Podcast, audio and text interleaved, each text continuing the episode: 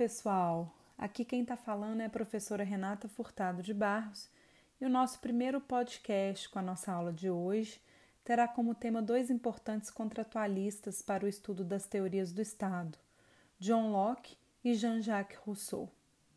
Vamos começar pelo John Locke, que inclusive foi um dos precursores do pensamento do contratualismo para explicar o Estado.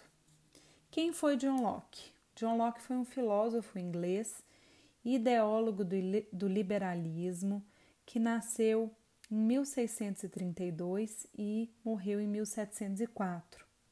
Ele é considerado um dos principais teóricos do contratualismo social. E a teoria, como a gente já explicou, a gente tem dois grandes tipos de teoria que explicam o Estado. As teorias chamadas de teorias naturalistas que entendem que o Estado advém da própria natureza gregária humana, da vontade do homem ficar e viver em sociedade. Então, o Estado viria de uma evolução natural dessa natureza política humana.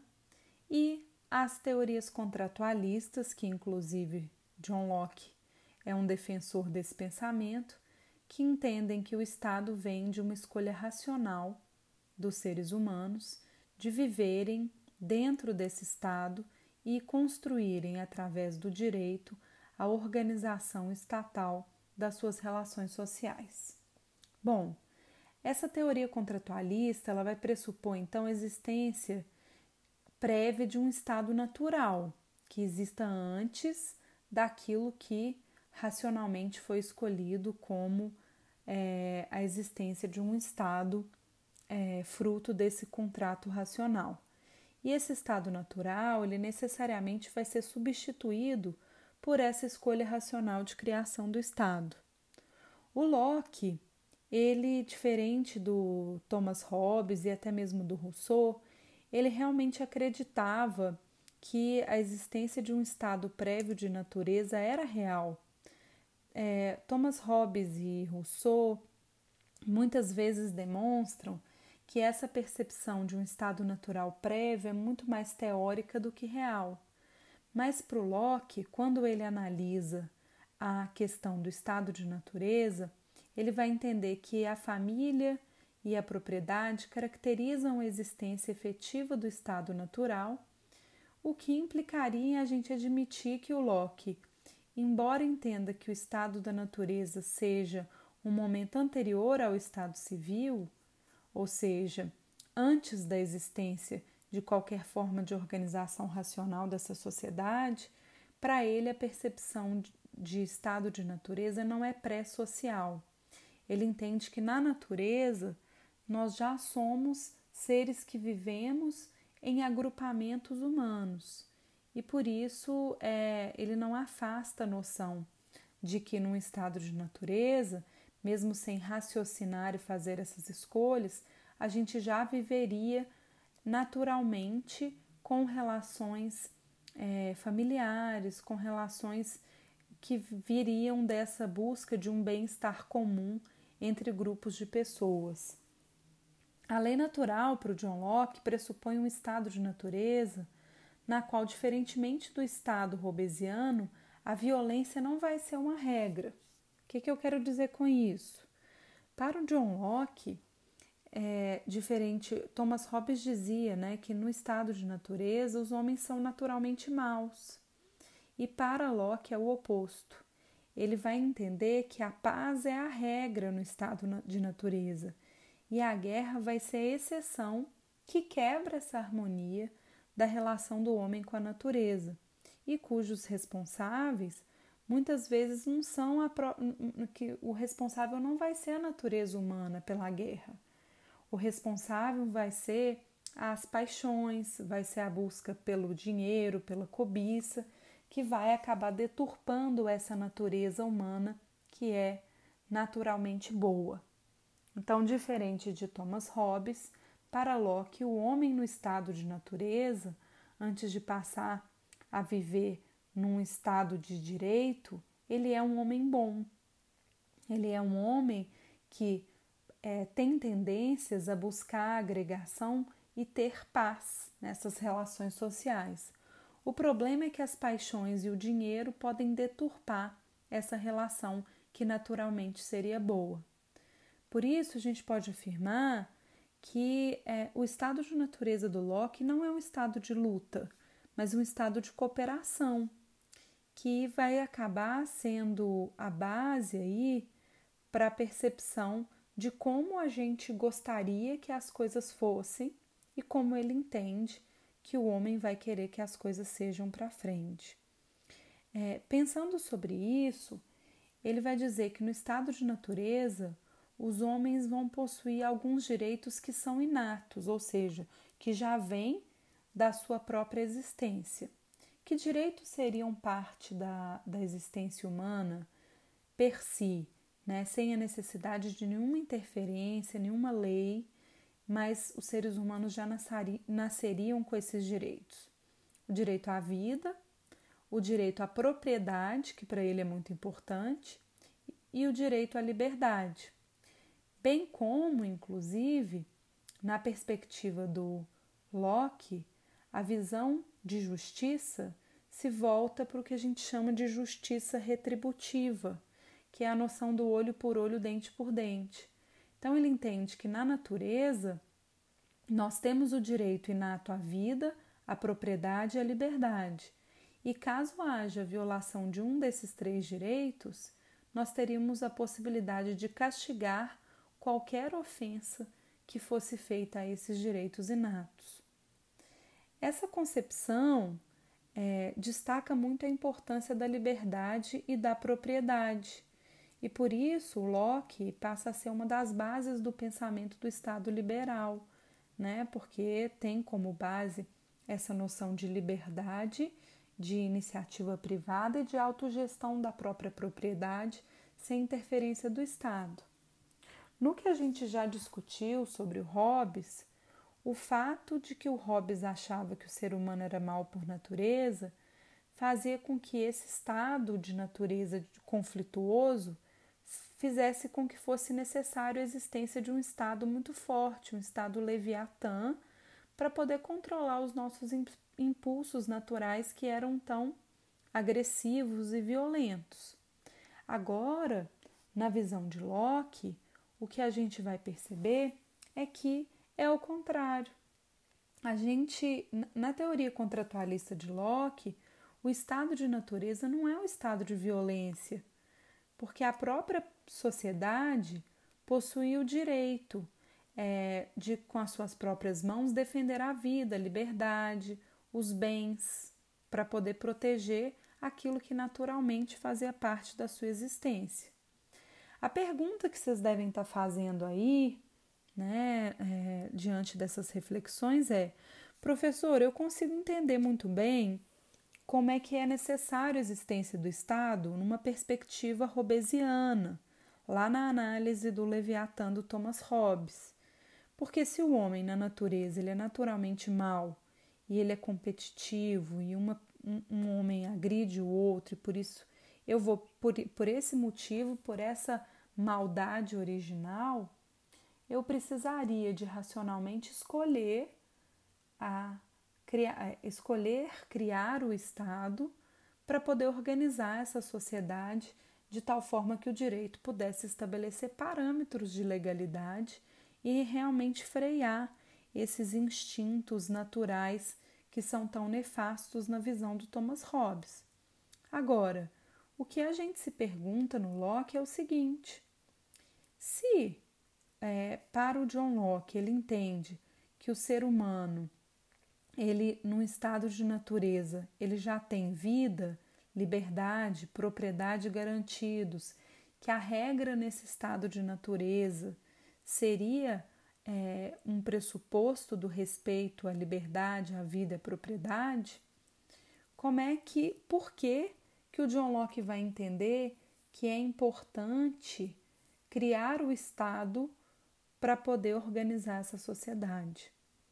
Bom, a resposta não é muito difícil da gente imaginar, não, porque inclusive eu já tangenciei ela com vocês nessa reflexão que a gente está fazendo aqui. Apesar dele achar que no estado de natureza original nós teríamos os direitos básicos, a liberdade, a vida e a propriedade assegurados, e inclusive caso fossem violados, a gente teria o direito a uma justiça retributiva que permitiria buscar uma responsabilização com uma premissa de olho por olho, dente por dente. O problema é que, como a fraqueza humana leva a comportamentos que nos fazem buscar riqueza, glória, ser melhor do que outras pessoas, o que acaba se percebendo é que, para o Locke, com essa fraqueza humana, a gente tem alguns comportamentos contra essa natureza de respeito à liberdade, à vida e à propriedade. E como a lei não escrita, né, essa lei aí da natureza, está muitas vezes sujeita à contestação, porque é difícil ter que obedecer uma lei que não está escrita em lugar nenhum, acaba que, apesar de originalmente se entender que o homem é bom, o fato dele buscar a glória e passar a viver em sociedade e a riqueza muitas vezes subir a cabeça, faz com que os homens, racionalmente, passem a entender que é interessante unir as suas comunidades em uma sociedade civil, em um Estado, para garantir esses direitos naturais. Garantir o direito à felicidade, à liberdade, à igualdade, à propriedade. Então, o que o Locke vai dizer é que a gente não tem um Estado para fugir do nosso estado de natureza, mas que o Estado nacional, a criação do Estado de Direito, ela é necessária porque muitas vezes a gente vai contra essas regras que estabelecem o respeito a esses direitos de forma inata. Ou seja, o que realmente se deseja com a criação de um Estado civil, político, por meio de um contrato social, no John Locke, que inclusive ele chama de pacto social, é no fundo obter uma garantia e respeito a esses direitos naturais, aperfeiçoando isso de que forma? Com a instituição de um sistema de uma sanção colocada pelo Estado. É essa a diferença. Ele vai entender que a força do direito do Estado para conseguir garantir esses direitos naturais está na possibilidade da gente transferir para o Estado a possibilidade de aplicar as penas e responsabilizar aqueles que possam violar esses direitos. Bom, vamos imaginar, é, vamos entender que a criação do Estado Civil por intermédio de um pacto social ela vai criar o que a gente chama de direito positivo. E essa criação desse direito positivo, ela vai ser fundamental para determinar uma certeza de obediência coercitiva obrigatória da norma. Então, dessa forma, as condições da coexistência harmoniosa dos indivíduos iguais e livres vão acabar sendo para Locke a noção de que como que o Locke vai garantir que a gente consiga reafirmar a condição natural que ele entende que existe nos homens de ter uma vida coesa, harmoniosa entre indivíduos que sejam iguais e livres. São três premissas que ele entende que são importantes. A gente vai ter uma lei positiva, que tem que ser clara para todos. Então a norma jurídica ela tem que ser objetiva, direta, ela tem que passar o seu recado de forma clara. É necessário ter um juiz reconhecido como tal por todos, que seja imparcial e competente para poder tomar as decisões. Esse juiz é, sendo um representante do Estado.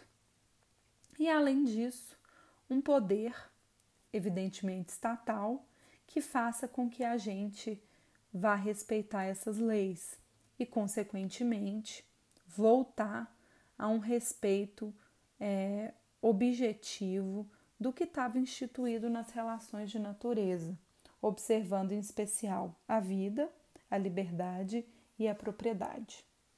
É interessante que, diante dessas questões todas, acho que vocês conseguem perceber isso, o Locke já afirma no século XVII que não existe liberdade sem leis. E esse é um ponto interessantíssimo, porque quando a gente pensa numa liberdade originária, numa liberdade absoluta, a lei ela limita a liberdade. Mas imaginando numa relação de convivência social e liberdade, sem a lei realmente não existe a possibilidade de se garantir essa liberdade de forma fundamental. Bom, essa visão de que a liberdade ela só existe num sistema jurídico de leis, se a gente tiver leis para garantir essa liberdade, também depois vai ser reafirmada pelo Rousseau lá no século XVIII. A lei, é, no sentido do pensamento do Locke, não tem como objetivo abolir a liberdade, mas sim de forma racional gerir a coexistência das liberdades dos membros de toda a sociedade. Porque se não tiver uma gestão adequada, a minha liberdade pode fazer com que ela seja exercida de tal forma a violar a liberdade do outro. E por isso isso precisa ser estabelecido de forma equilibrada pelo direito. O direito, nesse sentido, longe de almejar uma limitação das liberdades, ele tem a, pre a pretensão de conservá-las e desenvolvê-las. Por isso que ele é entendido como um dos grandes precursores aí do Estado liberal. Como a gente vê, a passagem para o Estado Civil, então, vai se operar pela convenção voluntária, ou seja, pela escolha voluntária de um pacto que, ao contrário daquele previsto no pensamento de Hobbes, ele existe para manter um vínculo de continuidade com esse estado natural. Vocês conseguem entender o que eu estou dizendo? Olha, quando a gente pensa lá no Hobbes, por que, que eu crio o Estado? Para mudar completamente o parâmetro das relações naturais que eram de competição. Como Thomas Hobbes dizia que o homem era mau, o homem era o lobo do homem, o Estado existe justamente para poder mudar esse paradigma e instituir regras que viabilizem essa convivência social. Já para o Locke é o oposto. O Estado existe não para ir contra o que era naturalmente bom, segundo ele. O Estado existe para garantir que os direitos que naturalmente nós temos, que a vida, a liberdade e a propriedade, possam ser exercidos de forma adequada. Mas com isso não se quer dizer que o Locke, que para o Locke o Estado civil reproduza exatamente as mesmas condições do estado de natureza. Ele busca a proteção desses direitos ideais, mas o contrato para ele, o pacto para ele, tem a sua origem apenas no conjunto dos indivíduos que preferiram a vida civil ao invés da condição natural, aceitando abrir mão do seu direito natural de fazer justiça com as próprias mãos, para transferir isso para o Estado para organizar essa sociedade. Então, no pensamento do John Locke, a partir do momento que racionalmente se escolhe assinar esse pacto social, eu transfiro parte dos meus direitos para o Estado, para o Estado fazer essa gestão. Quais direitos principais, segundo Locke, eu vou abrir mão deles e vou transferir para o Estado? O direito de fazer justiça com as próprias mãos, porque a possibilidade de punir e julgar vai ser competência exclusiva do Estado. O Estado vai exercer esse ato em nome de toda, de toda a sociedade. Entretanto, é um dado de suma importância quando a gente fala sobre contrato e sobre pacto imaginado por John Locke é que é, quando a gente pensa em ceder direitos, ele ainda entende que a sociedade civil mantém os seus direitos, mas cede somente o seu direito de punir. E se o governo? Aí a gente pensa assim, mas professora, muito do que a gente tem no Estado brasileiro hoje é a discussão a respeito da dificuldade que é efetivamente se ter uma punição exemplar que viabilize a reinserção do, do indivíduo na sociedade, que faça com que haja uma conscientização da violação do bem jurídico e que realmente se possa ter essa noção de justiça. E se o Estado e se o governo não for capaz, através das leis, de garantir os direitos à vida, à liberdade e à propriedade que o John Locke define, que o John Locke protege? Será que o John Locke vai dizer o quê? Será que a gente tem que ficar submetido a esse Estado, custa, custe o que custar, porque a gente assinou esse pacto social? Bom, antes da gente responder essa questão, a gente tem que reforçar um pressuposto teórico que a gente já falou aqui, que está na visão dele, que é: será que o direito é de quem? O direito é do Estado ou o direito é de cada indivíduo? Na visão do John Locke, o direito é do indivíduo, mas o que ele vai transferir para o Estado é somente a possibilidade de punir.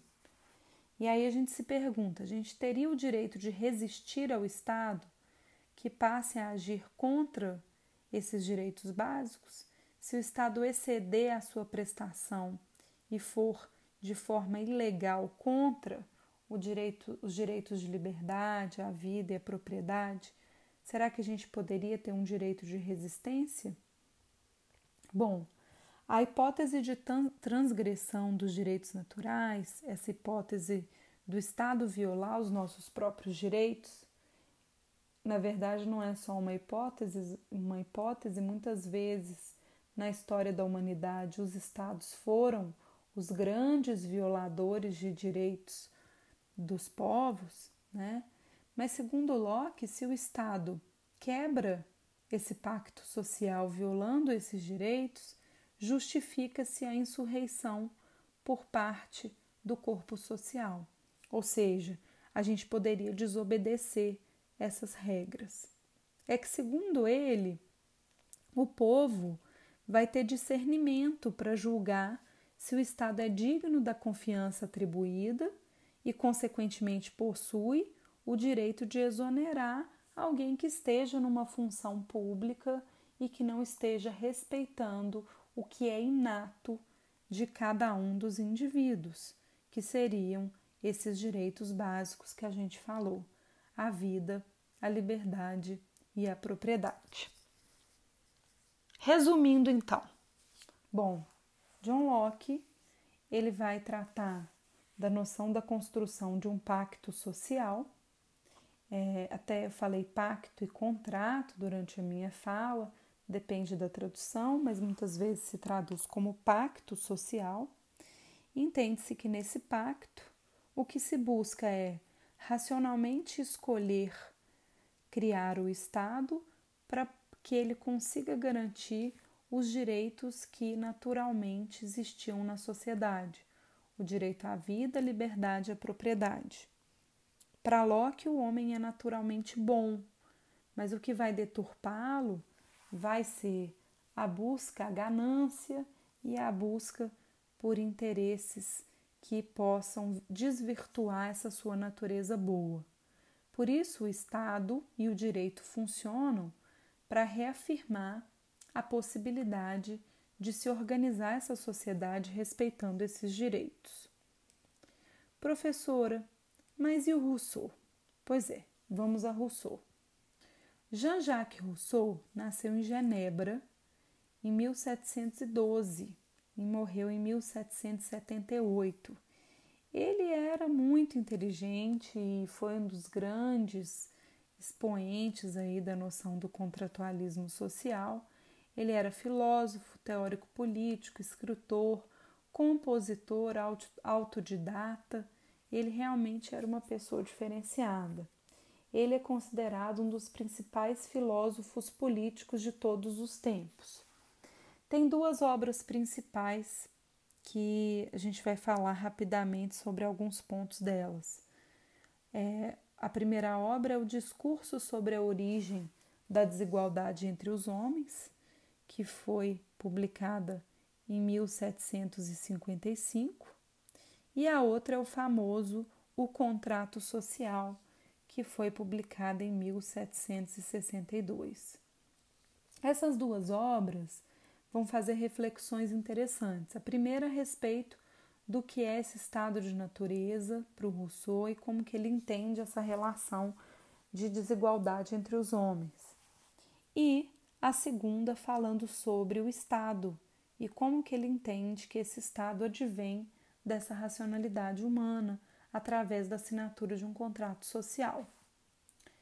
Bom, a constatação da existência de alguns traços de profunda corrupção no homem, no tempo de Rousseau, né, ele vai percebendo que as pessoas estavam muito corruptas, muito deturpadas, faz com que ele vá questionar se essa socialização é nefasta ou não para as relações humanas.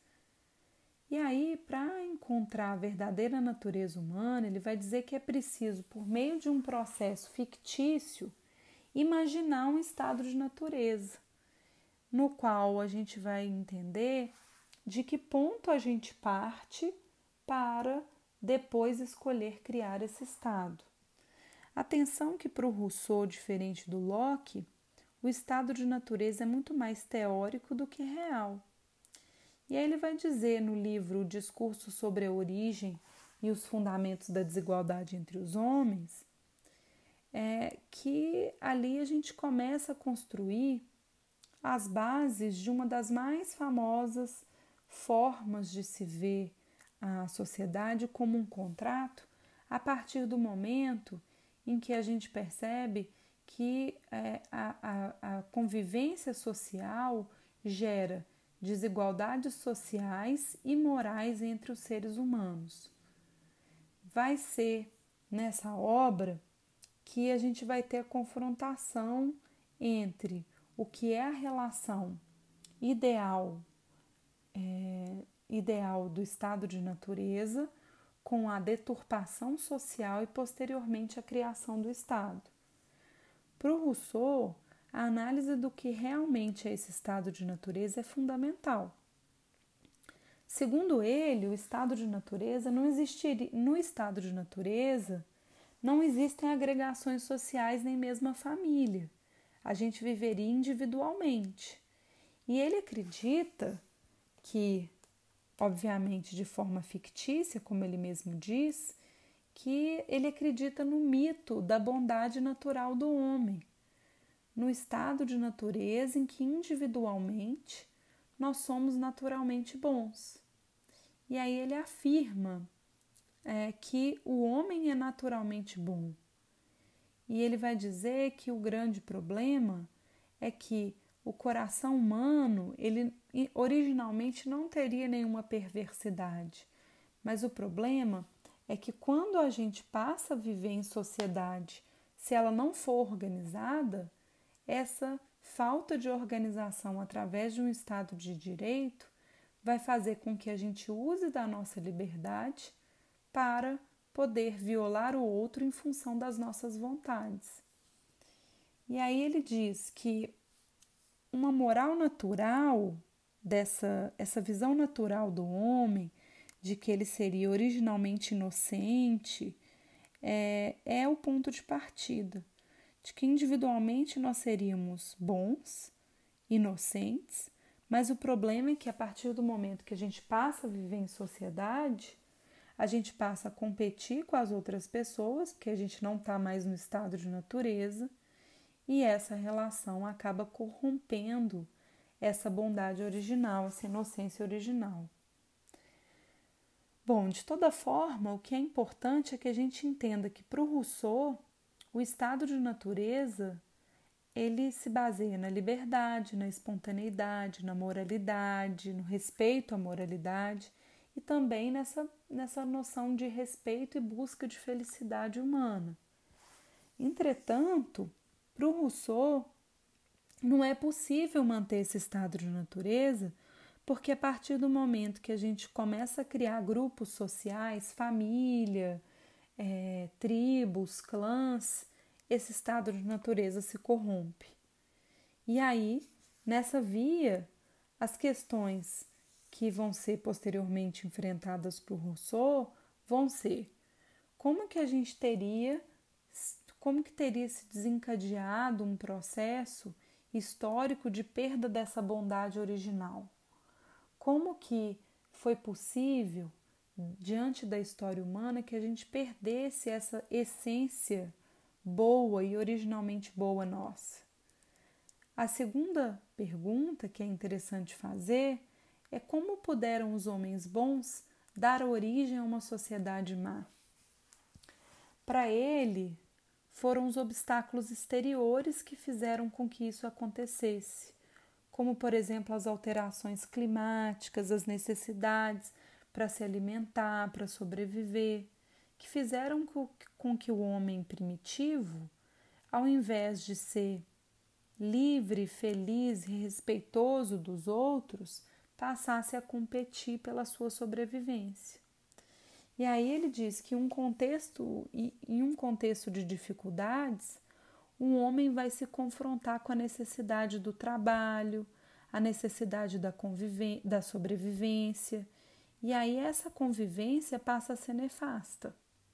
Basta a gente pensar em como todo mundo defende, nem todo mundo, né, mas grande parte das pessoas defende a proteção do acesso à saúde, educação, moradia lazer, e lazer a todos, desde que a gente não esteja passando por uma crise econômica. Porque a partir do momento que as pessoas começam a achar que conceder uma prestação de saúde, por exemplo, de forma gratuita, a todas as pessoas da sociedade, poderia gerar uma perda de interesses particulares para aqueles que não precisam dessa prestação, aí a gente começa a ver esse confronto aí social que faz com que a gente perceba que essas vontades e esses interesses muitas vezes vão deturpar essa bondade original humana. E aí, o que ele vai dizer é que diante dessa deturpação, vai ser necessário, é, as pessoas começam então a fazer o quê? Elas querem lucro, elas querem poder, elas querem ascensão social. Elas vão passar a usar a força, produzir armas, elas vão querer parecer mais gloriosas do que as outras. E por isso, se não tiver o direito, o Estado de direito para organizar essas sociedades, a gente vai voltar, vai estabelecer um processo de violência entre os diferentes grupos sociais.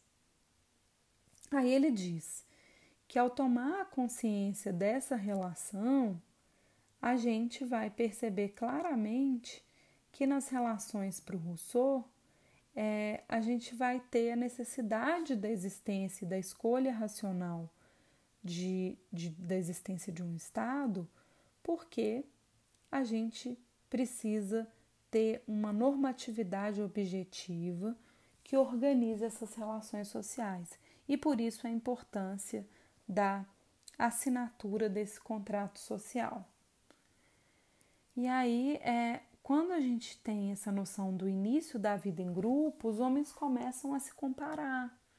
Eles começam a querer ser melhores uns que os outros, serem perfeitos, serem mais bem-sucedidos.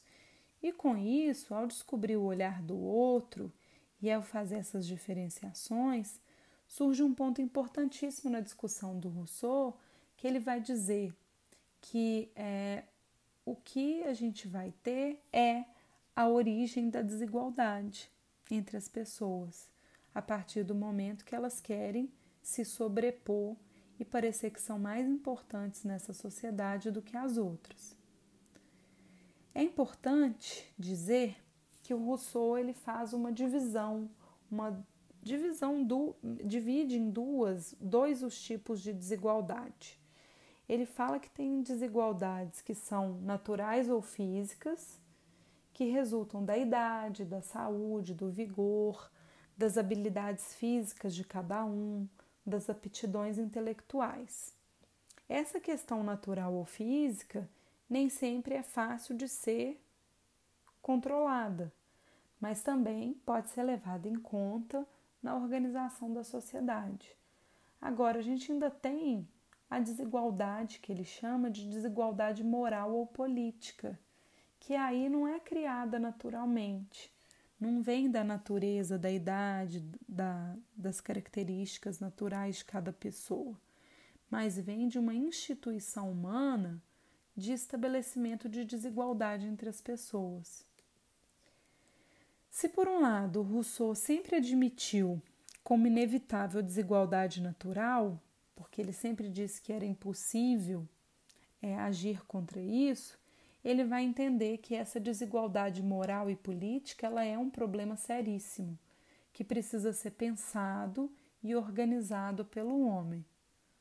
Pensando mais profundamente, a gente vai entender que a desigualdade moral ou política ela vai se vincular à visão do trabalho, favorecendo alguns grupos sociais que sejam donos dos meios de produção, que tenham condições melhores para a própria escolha do trabalho, que vai estabelecer, de acordo com o trabalho que a gente exerce, a posição econômica que temos e a importância da nossa relação de classe social, seja uma questão de diferenciação é, moral, de desigualdade moral complexa.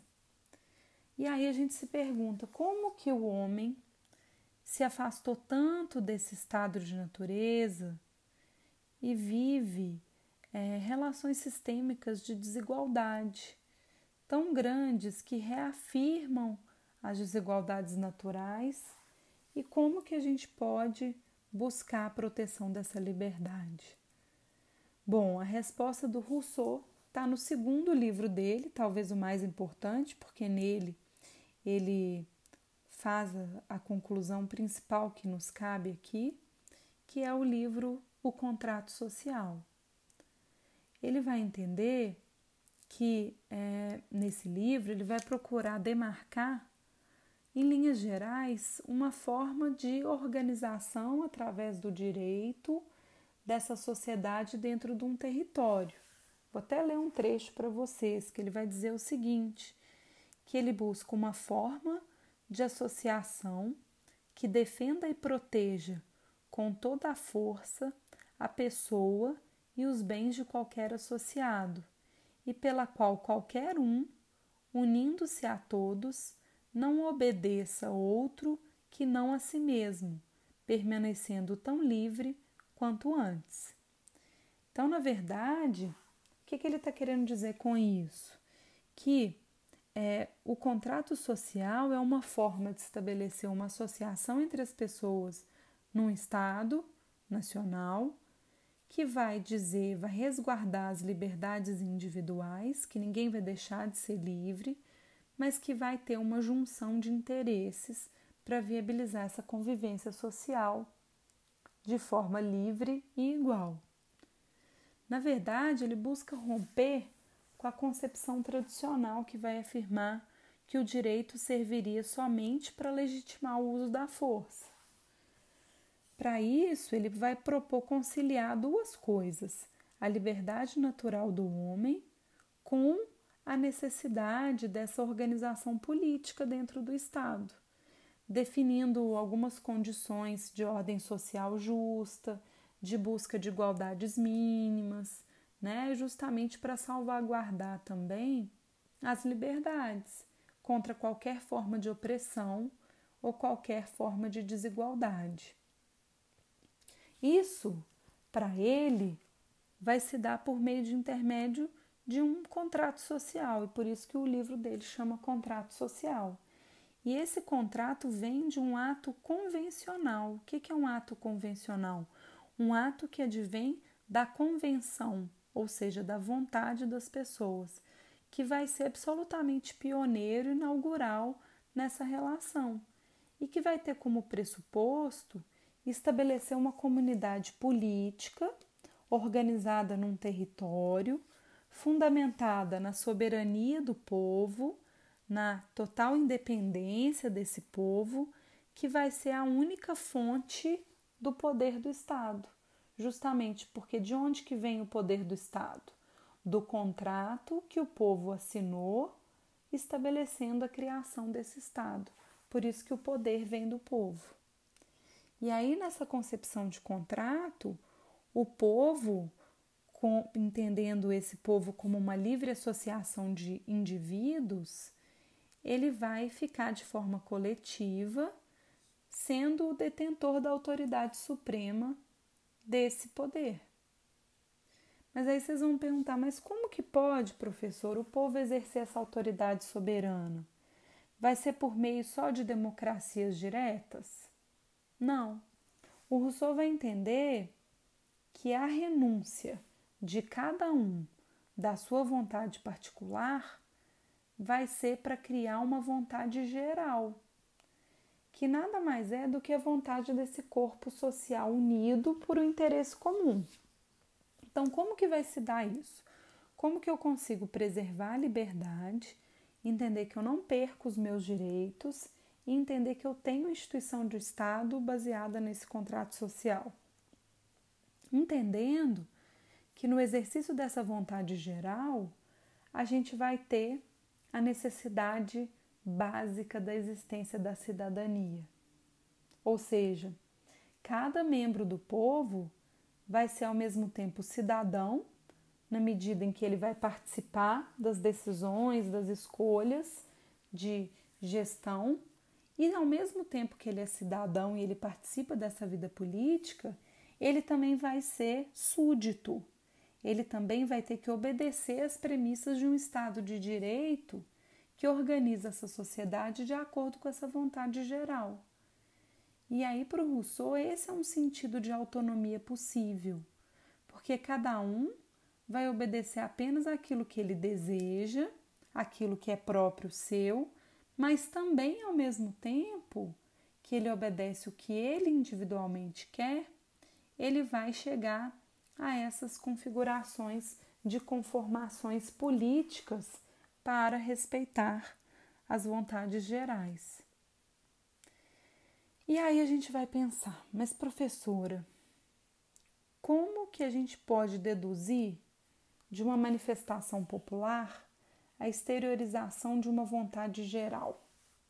Bom, o que vai estar implícito nessa concepção teórica do Rousseau é que o cidadão deve seguir as leis, isso é ser súdito, ele segue as leis de um processo que ele mesmo participou da criação seja pela eleição de quem criou as leis, seja pelo questionamento, pelos movimentos sociais, ele vai continuar constantemente participando de forma cidadã da elaboração desse Estado, mas ao mesmo tempo ele tem que obedecer o que está instituído no Estado democrático de direito ou no Estado de direito.